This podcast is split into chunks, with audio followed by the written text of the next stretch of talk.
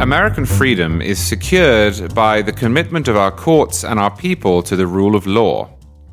National Review's The McCarthy Report offers listeners in depth analysis on the most pressing legal questions facing the country. Alongside National Review editor in chief Rich Lowry, veteran prosecutor and law professor Andy McCarthy leverages his decades of legal experience to cut through the noise of media hysteria with sober minded, thoughtful commentary. Tune in to the McCarthy Report on Apple Podcasts, Spotify, or wherever you get your shows.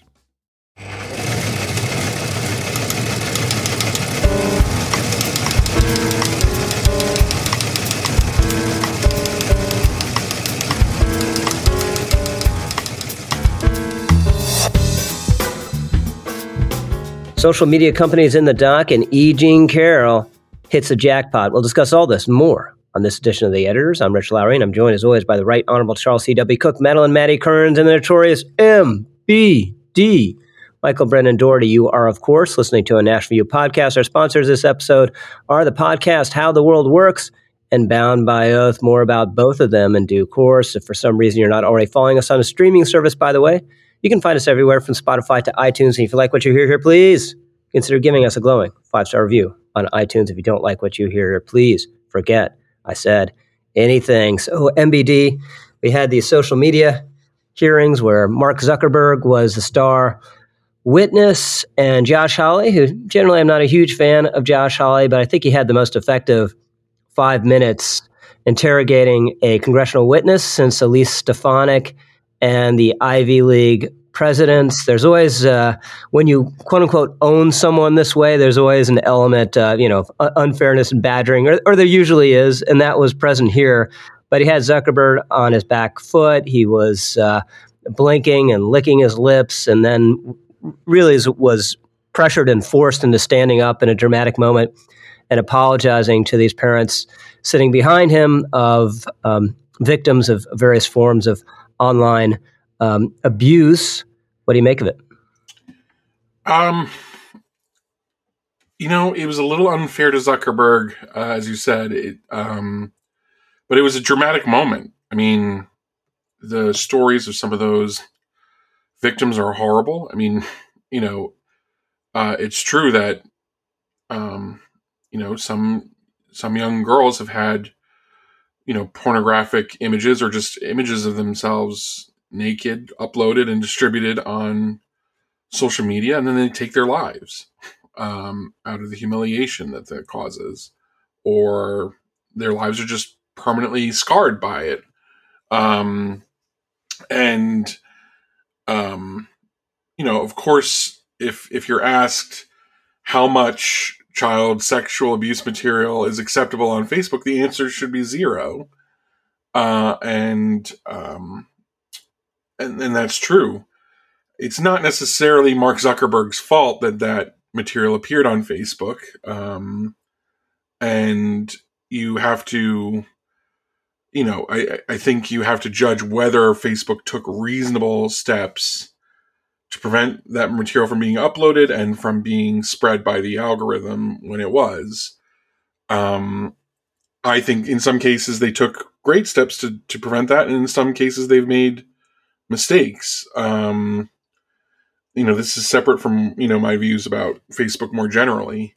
So I thought it was unfair, but it was dramatic, and it it illustrated, I think, a larger point, a, a political point, which I think is that there is a growing uh, an emergent policy consensus on the Hill that social media is bad for teenagers and maybe should be restricted from them in a serious way. And having seen state age limit laws on pornographic sites uh, start to actually work uh, and be really effective, um, Congress has more of an appetite I think now to experiment with this than they ever have before, where previously it was considered a totally fruitless enterprise that you know you you'll just kids will just figure out a way around them parents will help them around any regulation um, now i think uh, at least congress is is willing itself to try um, so we'll see. It was it was a, it was a dramatic moment, and it go it speaks to the way that Silicon Valley has like lost so much luster mm-hmm. in the last decade. I mean, it, first with the left after Trump and Brexit, uh, after it was decided that Silicon Valley was somehow to blame for the, for those elections, uh, which I don't think was fair either. Um, Silicon Valley was just reflecting what was actually happening in the real world. Um, and now the rights come in with um, as uh, child sex abuse has become like a, a, huge issue on the right, and um, and you know they're taking the hide out of Zuckerberg now. Yeah. So, Maddy, I, I think you know there's this constant back and forth about how many safety officers Facebook has, and there's this email from uh, this guy Nick Nick Clegg, is that his name, uh, saying, you know, I, I, need 50 safety officers, and Zuckerberg saying, no, we're not going to do that, and just to me that seems mostly ir- irrelevant. It's it's the medium of itself that is, is likely uh, harmful to teens, and I, I say likely. Jonathan Haidt has uh, been on this case for years now, and it, it, certainly, you know, there may be confounding variables or something else going on, but it, it certainly seems to line up pretty well with the ubiquity of social media, the rise of the ubiquity of social media, with this in- incredible rise and at least self-reported uh, depression and anxiety among teenagers, especially girls, and not just self-reports. You know, there, there's there are also more suicide attempts and hospital visits for for self-harm. Maybe something else is going on, but it seems likely this this is the the culprit or the main culprit. And I was looking at something last night. I think from kids 13 to 17 like 95% are on social media. There in theory there's supposed to be a ban so you're you can't get on when you're under age 13 but about 40% of 8 to 12 year olds report being on social media as well. Yeah so i think this actually came up when zuckerberg uh, suggested that the bulk of scientific evidence does not support the idea that there's a, a direct causal relationship between social media use and and mental teen mental health issues. And this was something I think Hawley challenged uh, quite effectively. And you mentioned Jonathan Haidt, and he he's pointed out that part of the problem with these scientific studies that suggest there's there's maybe not a problem is that they define their terms so broadly. So it became kind of like defining candy uh, to include vegetables and saying that like, oh yeah, if you if you live only on candy or if you consume too much candy, then it's it's actually not harmful because you're including all these these other things. Mm-hmm. I mean, it's so, it's so those studies include other forms of screen, you know, watching TV. Exactly, yeah, mm-hmm. which can make which are not the, the things that people are objecting to. They're not objecting to the use of screens for educational purposes or the internet as a source of information or, or a source of connection. They're they're objecting to this, you know, unwanted sexual advances or the types of content that produces uh, ill mental health effects. Um, so, you know, you had the, the Instagram whistleblower case a while ago of, you know, it was like 37% of Instagram users between ages 13 and 15 had en- encountered unwanted nudity in the previous seven days. 24% had encountered unwanted sexual advances, which again suggests that they know this is a problem, they know this is going on. And uh, you know, Michael says it's it, it was unfair. I don't know if it was unfair. I think it was. I think it was over the top. I mean, uh, you know, had Senator Marsha Blackburn saying um, that Zuckerberg's trying to be the premier sex trafficking site in the country. That's obviously a bit overblown. Uh, Senator Lindsey Graham saying he has blood on his hands. But this is a this is a big problem, and I think something Jonathan Haidt says a lot when people say, "Oh, but it's it's not been proven to be causal." It's he says, "Well, okay, if you look at the 2010s, you see this huge uptick in suicidality, mental health problems in teenagers do you have another explanation for what it could possibly be? And his critics generally don't, to be honest. They, they sometimes say things like, oh, well, eh, maybe climate change or, or so, something like that. But then it's like, well, okay, but how are kids learning about climate change? How are they becoming obsessed about climate change? Could that be TikTok? Could that be, you know, social media? Most likely. I mean, my experience anecdotally of of interviewing parents whose children have become or started identifying as transgender and, and gone down this this very depressive, uh, anxiety ridden rabbit hole is that it, the social media has a huge role to play these are often isolated kids, vulnerable kids. Um, they end up finding this like online community. Some of whom are adults. Um, that having sort of these cyber relationships that wouldn't existed wouldn't have existed in any other context. Um, and you know, you could make the argument that okay, but it's up to parents to police that, and if parents want to decide that they can't have phones, then they, they have that power. But you know, not everybody actually does have that power. I was thinking of of uh, one parent I interviewed whose daughter had decided she was really a boy, and then um, ultimately took her own life. And uh, social media had a huge part to play in her story. But this this woman was an immigrant. She was a single mom. She had four kids. She had no choice but to send her daughter to public school, um, where all all the peers are also uh, very online.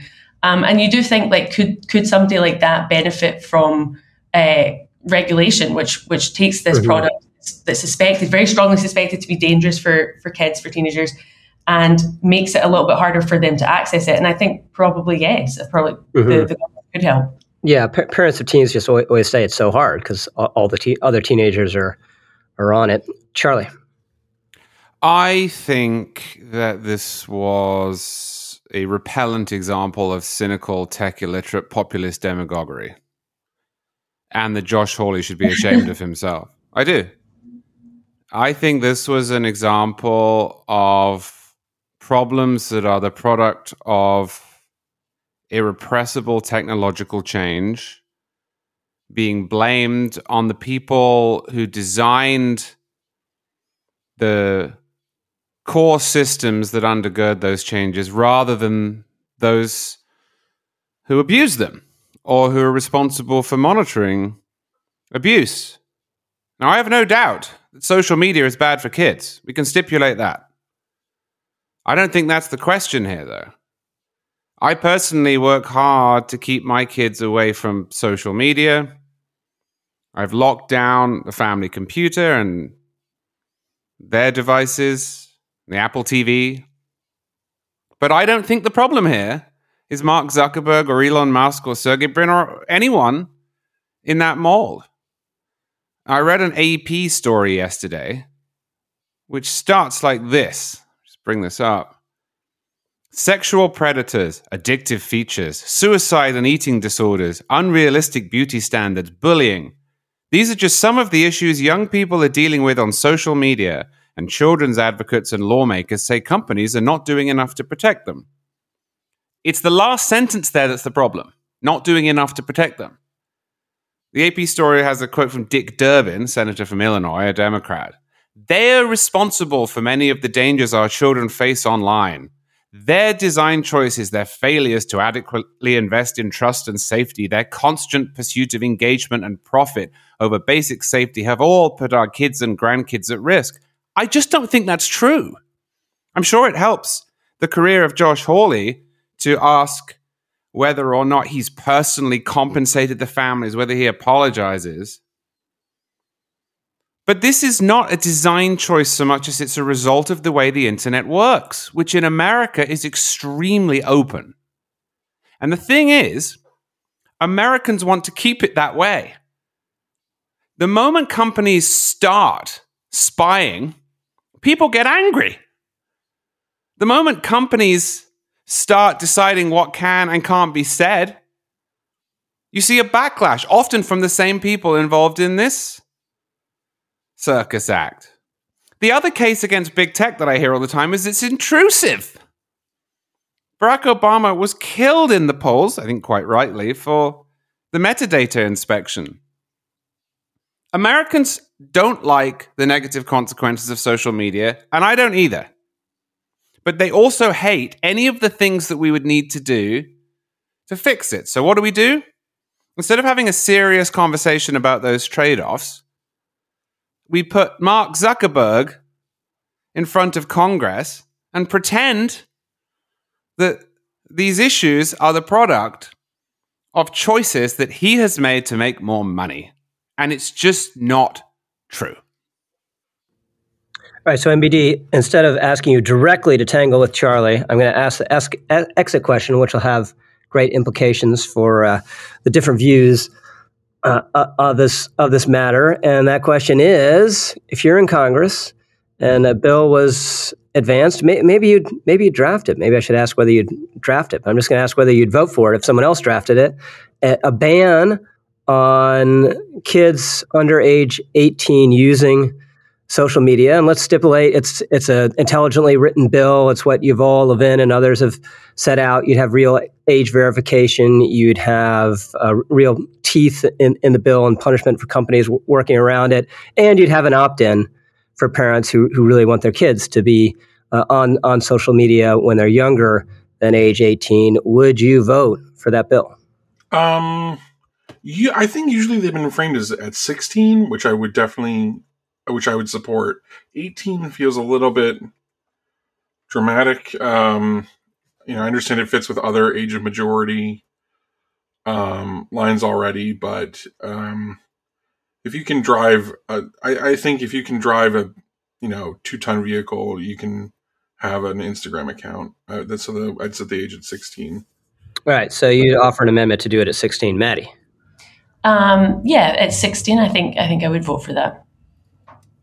Charlie, assume you're a no. Well, I'm a no, not because I don't think that there is a bright line to be drawn between minors and adults. I am a classical liberal who leans libertarian when it comes to the rights and responsibilities of adults. I don't extend that to children.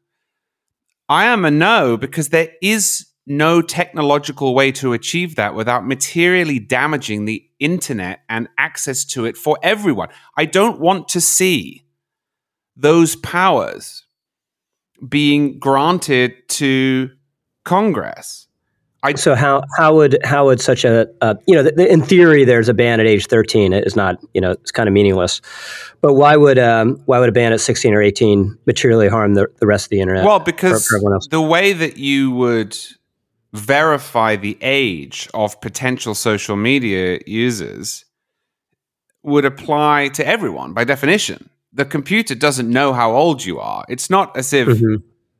it scans your face, heaven forfend, and determines how old you are. So a 50 year old would be subject to the same restrictions as an eight year old.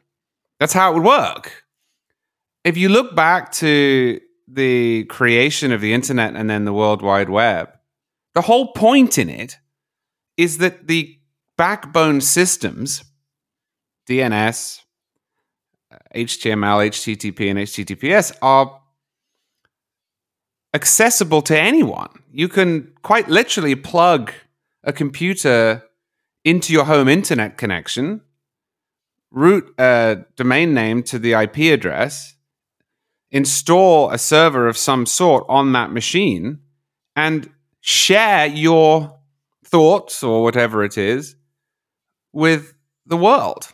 The moment we start getting into this territory, we're determining which websites are and are not subject to age verification, which is draconian regulation.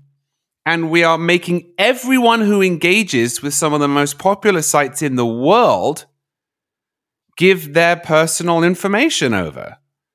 The only way you could do this is to have it reviewed, much as you have to when you open a bank account.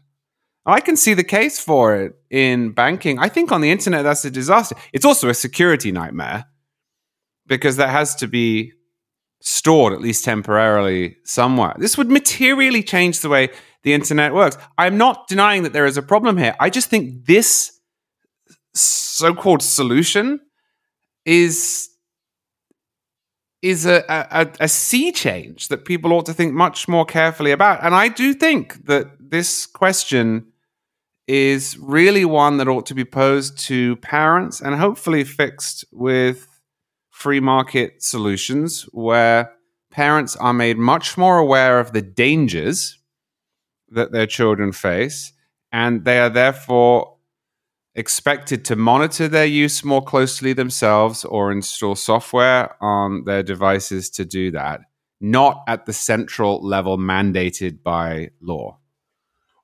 So I can I just want to jump in just on two things, Charlie. I agree with you. I, I want to see more. I want to do. I do want to see more products offered to parents. Uh, in, you know, you and I know how to, you know, run a home server and block access, you know, at the home level to a lot of, you know, unsavory content. I'd love to see products that made it easier to do that on um, a cell phone that's just connecting to the local, you know, 5G network. Um, make that easier for parents to do on their kids' phones when they're teenagers. But I'm curious about these laws in Utah and Arkansas that have been passed on pornography sites that require users to give a legal ID. And it drove MindGeek, you know, one of the biggest sites on the internet, you're right, to to block access in some of those states. Um, you know, in the case of pornography, I mean, the fact that there's a security issue that MindGeek would hold the uh, personal ID, I mean, that's a, it's almost like an enhancing feature of the law, an enhancing way of dissuading people from using these uh, sites that are socially destructive.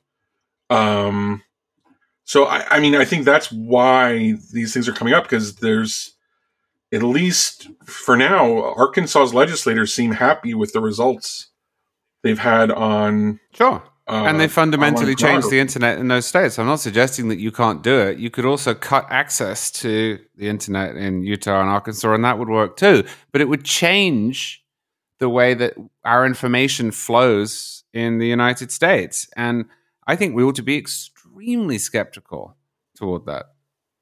No, I mean, I, I agree with you. I mean, I, I I, I think there's been, you know, there's a lot of deep thought on this now because, you know, China has its own lockdown internet. Russia kind of has its own internet world. It's almost like they're, we're dividing the internet into, uh, you know, 1984's civilizational spheres. Uh, Even Europe. How it's governed. Even Europe. The United States is an outlier once again. Right. And like, I, you know, I I support in some ways like um, our my old friend James Poulos advocates for a Second Amendment to compute, um, like a, a, a, right for Americans to use computer technology and not just to um, uh, and use it themselves, not just have large companies use it for them um, as mediators. But I think you know I think you can do age regulations on these things legally, and I don't know if it totally disrupts the internet to do that. Um, so I, w- I would vote for such a thing pretty much without he- hesitation. Ch- Charlie's created some hesitation, but assuming that the age verification can be done in some plausible um, way, Yuval and uh, this guy Chris Griswold, who wrote a big piece for National Affairs on, on this, ha- have an idea involving the Social Security administration where the uh, the companies would just it would just get the the age verification. I don't know whether that's actually workable. They they think it is, but I just think this is kind of out of control for for parents, and and um, they they need something that that uh, tips the balance more in their their favor. And uh, again. Uh, you know, I'm enough of a libertarian to say they, they should be able to opt into it and get their kids on Instagram at age 15 if they want to. Um, but the norm should be no. And I just think this is a vast psychological and emotional experience that's been, um, you know, through through no one's uh, volition really been um, visited upon our teenagers, and the outcome has has not been healthy. And we find if ten years from now the, the mental health crisis was driven by something else, you know, let, us get the fifteen year olds back on. Instagram, but so, uh, I, I just think the, the loss to teenagers of not being on Instagram or TikTok and Snapchat. It's not like we're denying them, you know, the, the collected volumes of Shakespeare. Uh, it's they they ten years ago or so they're perfectly fine and more fine, in fact, without this. And I think they'd be fine uh, without it again. At least let's run that experiment. Well, and then when it turns out that children who want to bully one another stop using Facebook and Instagram and instead just send their harsh words or photographs via email, or via text message? Are we going to start locking that down as well? Or perhaps we could have Washington, D.C. super intend Minecraft where people talk to one another or Call of Duty. I mean, there's just no way of preventing the transfer of information across the internet between people who wish to talk to each other. And I see no limiting principle here whatsoever that wouldn't turn the internet into this walled off environment in which to get so much as a Gmail account, you have to put in an ID. But uh, Charlie, you know, you could have. Uh, I don't think it is this limitless thing. I mean, the technologies themselves suggest how they'd be used. I mean, it is true that, like, I could technically set up a multi-party phone call on which you know and then call someone in my in class and say you're fat in front of 28 other people on the phone call.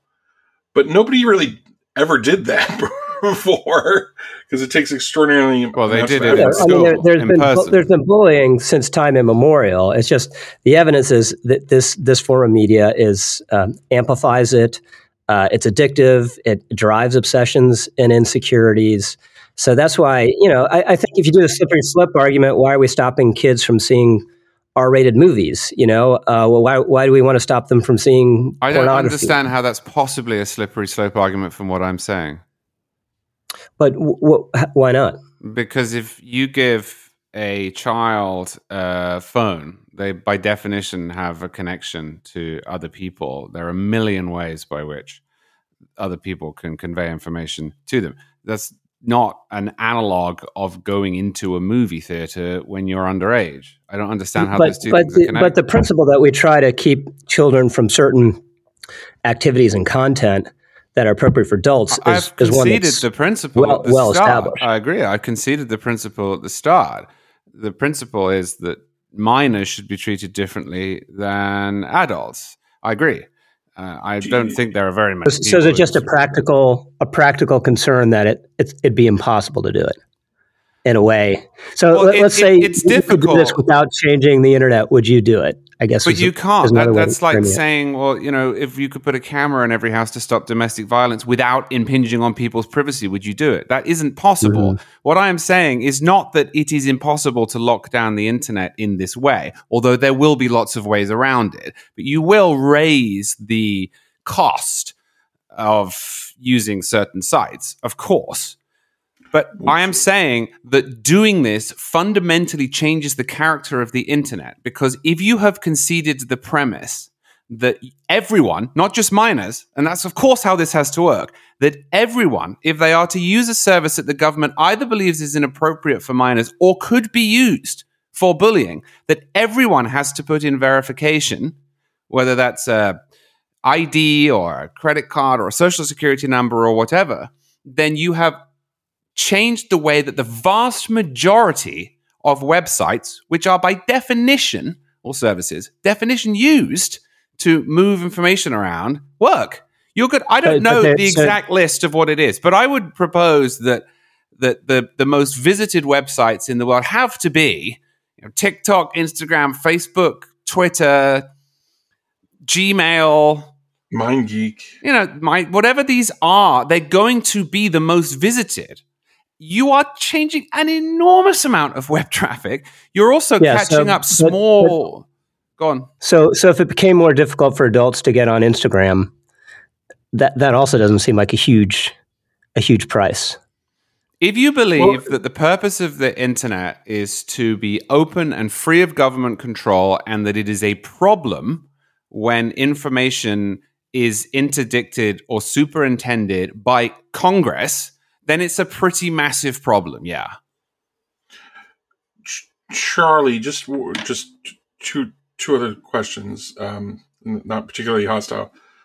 One, do you th- think that the demand for that being expressed here for some kind of control or protection for children, do you think it could lead to an age verification system based on on technology that like Apple uses with Apple Pay, where there's anonymized tokens that verify, um, you know, without necessarily compromising your identity the long, uh, the whole way through. I'm sure that there would be a nice, neat, minimally invasive technological way of doing it, but it wouldn't change the fact that you are altering the free and open web. And look, I'm a I'm a tech hippie in this regard.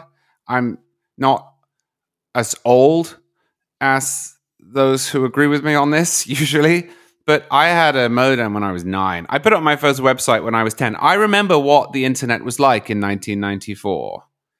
And it was glorious. And over time, two things have happened both of which I find distasteful, only one of which I think is the role of government to avoid. The first one is that we have seen massive centralization, but that has largely been the product of consumer choice. People seem to want to have centralized email systems, for example. The popularity of Gmail or Yahoo are good examples of that. I personally like the decentralized internet. Most people don't. Fair enough. That's consumer choice. The second is the tendency towards this sort of lockdown uh, temptation, which we've seen grow obviously in totalitarian states and to a lesser extent in Europe. And we're now seeing pop up in America. And I would predict that I am going to lose this, that we are going to see a fundamental change in the way that the internet works, that people will profoundly regret. And by the time they regret it, it will be too late. All right, so let's move on before we blow up the whole podcast with this and hear from our first sponsor this episode. Our friends at the Competitive Enterprise Institute are back with new episodes of their breakout How the World Works podcast, hosted by author and political commentator Kevin Williamson. If you're not already listening to the show, each episode, Kevin sits down with notable guests for candid conversations about the jobs they've had and the role of work in the economy and our social lives. From flipping burgers and tending pigs on a farm to leading special ops missions in far corners of the globe. Some of America's best thinkers discuss the jobs they've had that informed their outlook on life and future careers. In a recent episode, Kevin sat down with Jonah Goldberg, both of whom, of course, are old friends and colleagues of us at, here at NR, for a fascinating conversation about the ins and outs of Jonah's decades long career in the media. So be sure to listen to How the World Works wherever you listen to podcasts or visit cei.org slash how the world works. That's cei.org slash how the world works. So, Maddy, we had a big verdict the other day in this E. Jean Carroll defamation case. This is the second trial and the second one that Trump has lost. He lost initially a trial about whether he uh, was guilty in a civil sense of this alleged sexual sexual assault that happened sometime about 30 years ago. E. Jean Carroll cannot remember what what year it was, supposedly in a dressing room in Bergdorf's, a huge department store on Fifth Avenue. And Trump uh, uh, has continually denied this and called E. Jean Carroll all sorts of names, which created this defamation suit. And although the, the penalty in the initial trial was $5 million for, for the sexual assault, this jury went, went uh, way out there and said the the damages for the the defamation is much much more than that, eighty three point three million dollars. What do you make of it? Yeah, so we typically think sticks and stones may break my bones, but words can never hurt me. But in this case, words are apparently 16 times more damaging than even sexual assault. So it really is a absolutely whopping um, figure. I mean, funnily enough, Trump's problem, which is uh, lack of self restraint and inability to shut, shut, shut his mouth, basically, it seems to be the same problem that oftentimes his, his enemies have. And I think that while um, obviously he was effectively muzzled in this second trial by the judge, um, but in the first first trial and before the first trial, he he obviously didn't show up to the first trial, but before that, he was he was running off his mouth multiple times. Um, no, running the risk that there was going to be lawsuits for for defamation, and that's obviously exactly what happened. But I do think since this most recent verdict, um, really it's possibly E. Jean Carroll who's been showing up a little too much and and running her mouth. I mean, the the media tour I don't think has done her any mm-hmm. favors. Offering to, to take Rachel Maddow ship uh, fishing in France. Yeah, very strange. I mean, she's she's kind of an eccentric person. We we know that already. There was that um, 2019 interview she did with Anderson Cooper and made him sort of visibly cringe when she um, suggested that that rape uh, is is most people think of rape as something sexy. Um, and she she has just she's talked about this with with a degree of flippancy that would not have been used to persuade a jury, and, and therefore really is not not advisable when trying to persuade the the court of um, public opinion. So, I mean, Trump seems to have so far kind of been reined in a bit um, by this by this figure, and has has so far kept his mouth shut. Has um, indicated that he in- intends to appeal, and as Andy McCarthy has has suggested or implied, he could have a decent shot of that. I mean, the evidence uh, to to convict. Obviously, this was a civil case, but the evidence against him was underwhelming. Um, not least because E. Jean Carroll can't remember uh, the specifics of of when when this happened. Um, so yeah, I mean, we'll we'll see we'll see how he gets on with the appeal, but he just has to keep a tight lip from now on if he if he wants to not avoid more uh, more defamation cases. Yeah, so MBD, you know, it's it's really impossible to know what happened 30 years ago. Uh, you wouldn't put necessarily anything past Trump, although this does not really fit his pattern. His pattern, which was uh, not not good, was groping, uh, kissing, un- unwanted, you know, sudden kisses in an elevator, that kind of thing, and ogling the the girls in the dressing room for his various uh, um, beauty contests. Um, but you know, this obviously he, he didn't show up for the the first trial, and then he gets the the you know, the guilty verdict locked in there, and and and then he you know in, inveighs against it, and uh, because that first verdict's already locked in, in part, who knows, you know, may have gone the same way even if he showed up, but in part because he he blew it off then then he can't you know bring up whether he's guilty or not in in this this trial. And the the jury didn't like him very much clearly.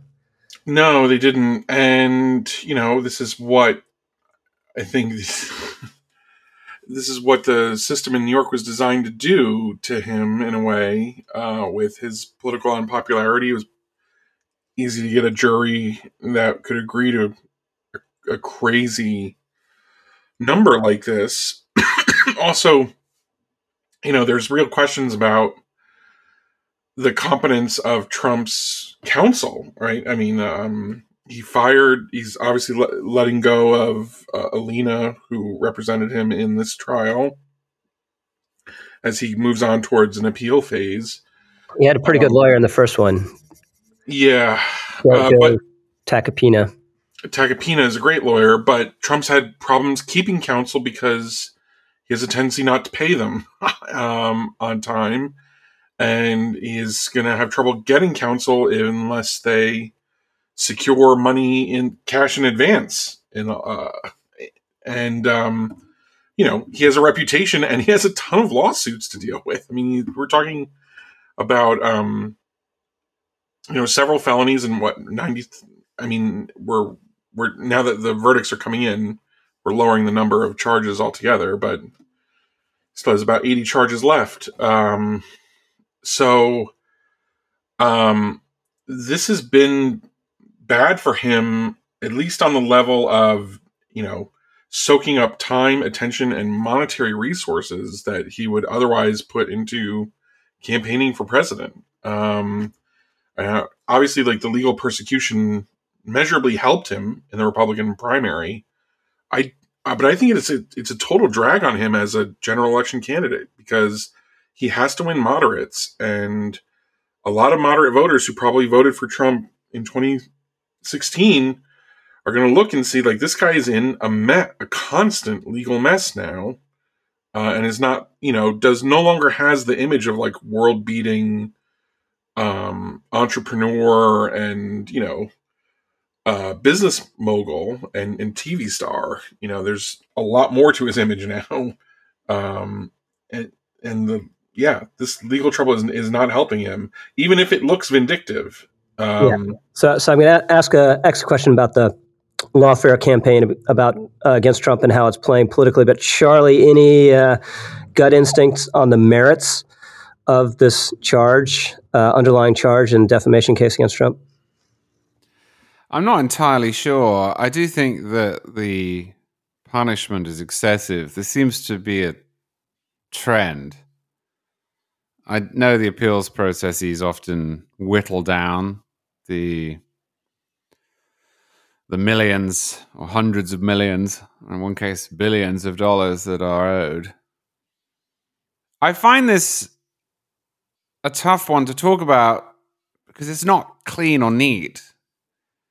It is probably true that this case got as far as it did because Donald Trump is involved. It is probably true that the damages were excessive. It is also not an accident or a coincidence that Donald Trump keeps finding himself in these positions. There's this argument you see on the right whomever we nominate or elevate, they'll go after. Well, yeah, to some extent. But they can't fabricate to this extent the opportunities that they have to persecute. And it seems to me likely that there is something here, albeit probably not as much as was determined and then punished in that civil trial. Next question to you, Maddy Kearns. First, the lawfare campaign against Donald Trump is now clearly having already a political effect and working. Yes or no? Um, yes. MBD.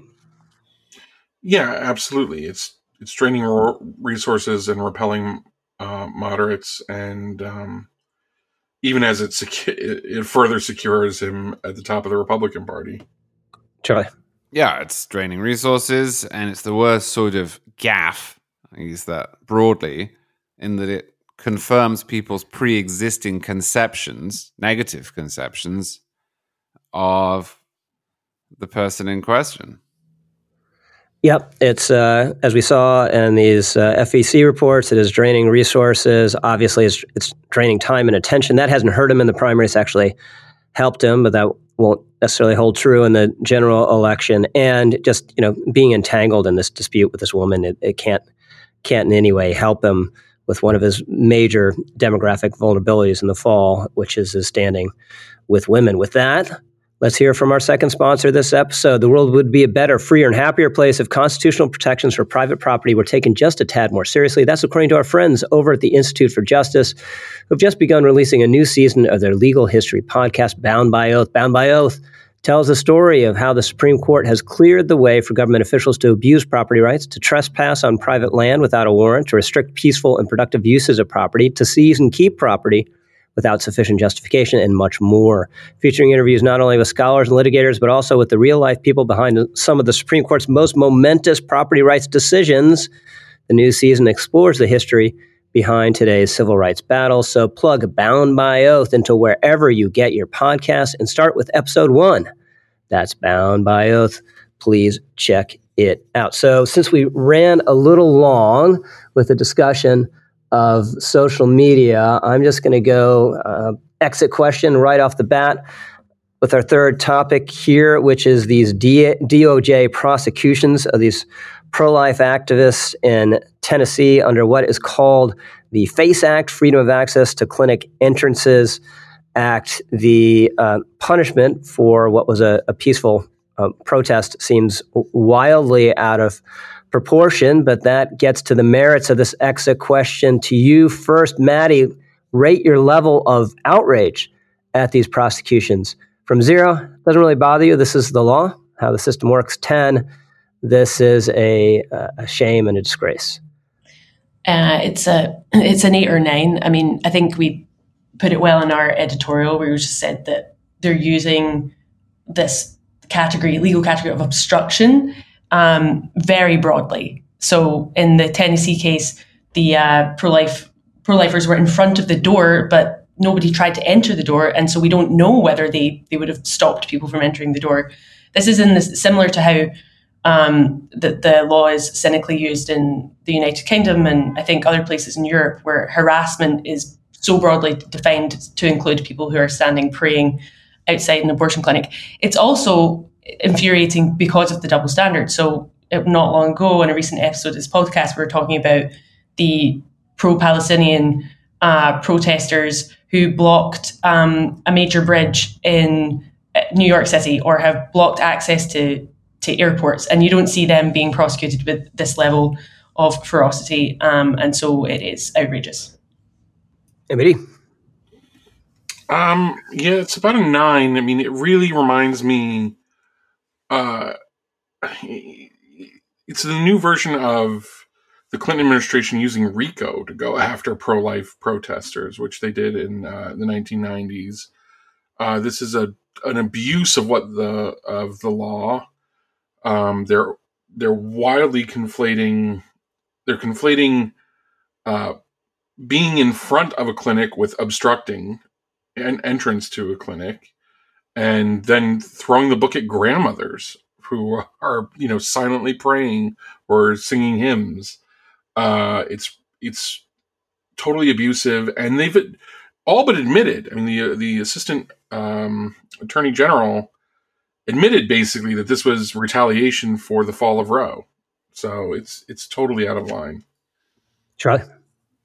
Yeah, it's preposterous Calvin ball. When they like a given protest or even riot, we're told that the First Amendment is at stake, that violence even is the language of the unheard, and we're asked what those who conduct it are supposed to do when they stand alone against Goliath. And then when it's pro lifers, they're prosecuted for obstruction. It's ball. Yeah, I'm with everyone else. It's it's way up there. 8, 9, 10 territory. With that, let me pause, do a quick plug for NR Plus digital subscription service at nationalreview.com. If you liked the discussion earlier on social media, and we find generally what people like most about this podcast is forceful disagreement, I would urge you to sign up for NR Plus. Debate is one of the great aspects of NR. We are not afraid of it. We have a lot of sincere, intelligent people who enjoy debate, think it's uh, it's uh, fun for, for, one, but two, really believe in I- ideas and think that the clash of ideas is clarifying and helps to um, work our way towards the truth. So every time we have a disagreement like that on the podcast, you're getting like a little window to what a lot of editorial meetings are about. And I submit to you, there are not many publications that embrace debate the way National Review does. So that's just one of many reasons to sign up for NR Plus. So if you're not already a member, please consider joining tens of thousands of your fellow National Review readers as a member of NR Plus. Let's hit a few other things before we go. MBD, you've been reading a commentary on the Gospel of Mark. Yeah, I've been um, really taken by uh, a book called Loosing the Lion uh, by uh, Professor Dr. Leroy Huizenga, and um, it's just a, a very great um, commentary on the Gospel of Mark, which is the short uh, gospel, and which was uh, largely denigrated by biblical scholars for uh, many years, saying it was just um, um an unstrung uh, set of pearls. Um, but uh, shows that uh, I think very conclusively in his book that if you use just normal literary methods of analyzing the gospel, plot, conflict, resolution, etc., um, its its theological depth is really revealed, and um, and it, it's just great to see this kind of recovery of um, this kind of scholarship after about a century and a half of bullshit frankly. So, Maddy, you hosted a Robert Burns supper, raising the question what is a Robert Burns supper? Yeah, so you Americans obviously have a lot of public holidays. You have July 4th and President's Day and and a lot of others. Uh, in Scotland, we have um, St. Andrew's Day, which is November 30th. And then we also have uh, the commemoration of our national poet um, on January 25th. So Robert Burns is born January 25th, 1759. And you may know him from Auld Lang Syne. He wrote that.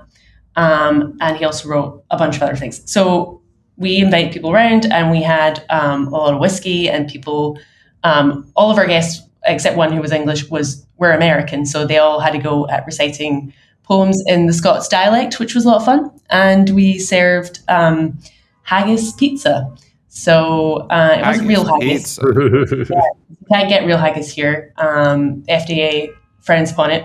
Um, so we did a, a, sort of like ground lamb with oats and spices and served it as a pizza topping uh, with whiskey sauce. So yeah, it was great, great fun, fun evening, and um, yeah, just leaning into the Scottishness of it all. So, Charlie, you're, you're not just an internet hippie. You might be a, a hippie generally because you guys have been raising butterflies. That's right. This was a birthday present for my six year old, for his sixth birthday.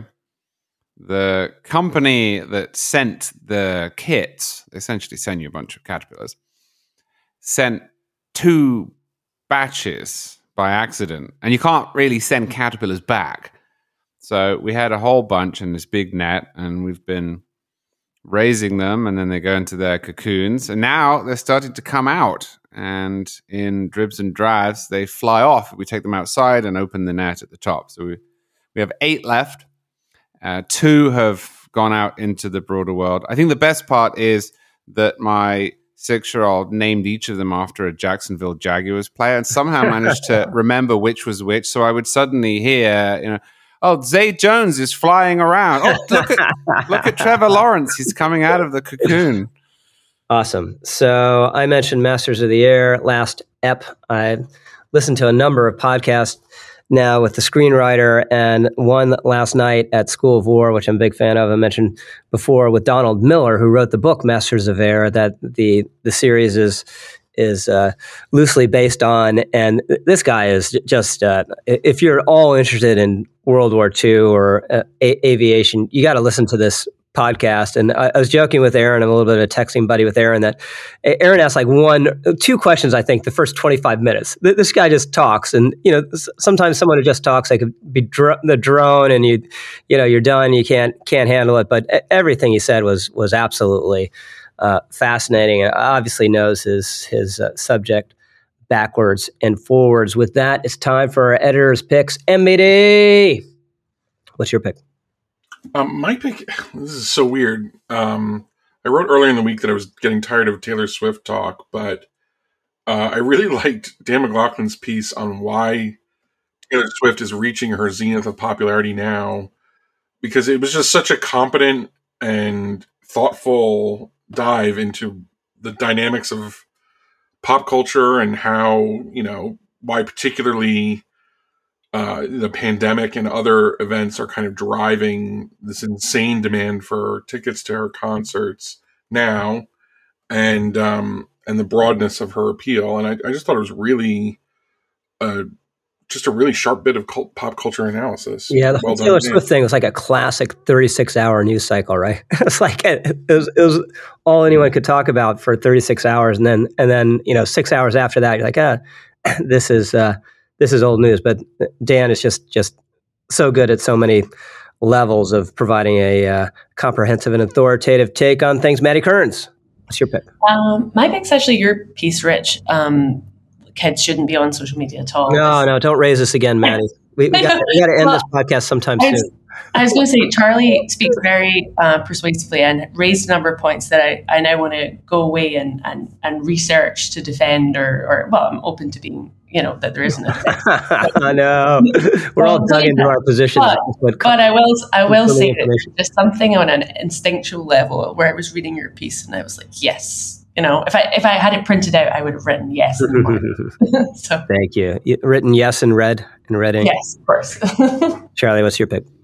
I'll confess this is partly because the headline made me laugh, but Noah Rothman's post, They'll Never See It Coming, which contains a description of Joe Biden's vacillating and announcing that he has called a committee to form a committee to decide what to decide what to do in Iran is a great pithy little explanation of why if you're going to act on the world stage, you have to do it. You can't talk about it for a week beforehand. And if you do that, it ends up making you less safe than you would have been if you'd never acted at all. So my pick is by our own Sarah Schutte, who wrote one of these kind of uh, Americana lifestyle type essays we feature in the new monthly magazine. Charlie inaugurated this by scamming their editorial process to, to get a trip over to London to watch the, the Jaguars play with his dad. And, and Sarah has used it to write about her flying career, including opening with a, a landing that nearly made her cry. So, what had you so upset, Sarah? Oh my gosh, it was awful. the whole the whole ride had the whole flight had just been really bad. I had been bumped all over the place. There was some turbulence. I couldn't hold my altitude correctly. And then we came back in to land and he was like, You have to get these landings. And I was like, I know. And I was trying to I can't, I can't remember where I was, which levee I was over top of, because the runway has two ends um, and the just the way the wind was that day. We were coming in, and I was like, okay, I'm gonna nail this spot, and I just slammed the plane down onto the pavement. It was so bad. I cannot believe the nose wheel didn't collapse. Yeah, it's usually a bad sign when your when your pilot uh, is is at, at the brink of tears. Yeah, well, I didn't cry. I actually never cried the entire time. I didn't cry at any point when I was flying, at any point during all of the studying I did. I was really proud of this fact. So Awesome. I just I was very stoic about that.